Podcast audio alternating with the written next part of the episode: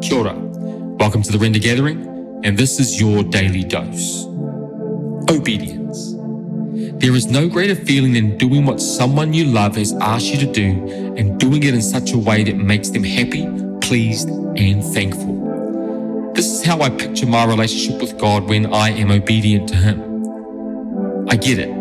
It's not always easy doing what you, you're asked and what you know you need to do, but when you do it, everybody wins.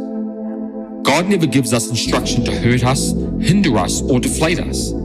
It's always to build us, prepare us, and bless us. When we listen to God, we experience many benefits.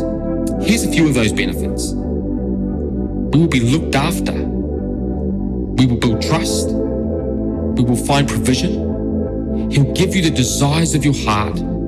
He plans good for you. You will become good followers and great leaders. Your generations will be blessed. You will know peace. You will be loved. You are forgiven. You are graced and you are saved. Wow. I think obedience is far greater than sacrifice. Would you test God out in this? Be obedient today and see if God will not meet, keep his side of the deal. Let us be obedient. Bible reading Romans 8, verse 1. Therefore, there is now no condemnation for those who are in Christ Jesus, because through Christ Jesus, the law of the Spirit who gives his life has set you free from the law of sin and death. Reflection I love this.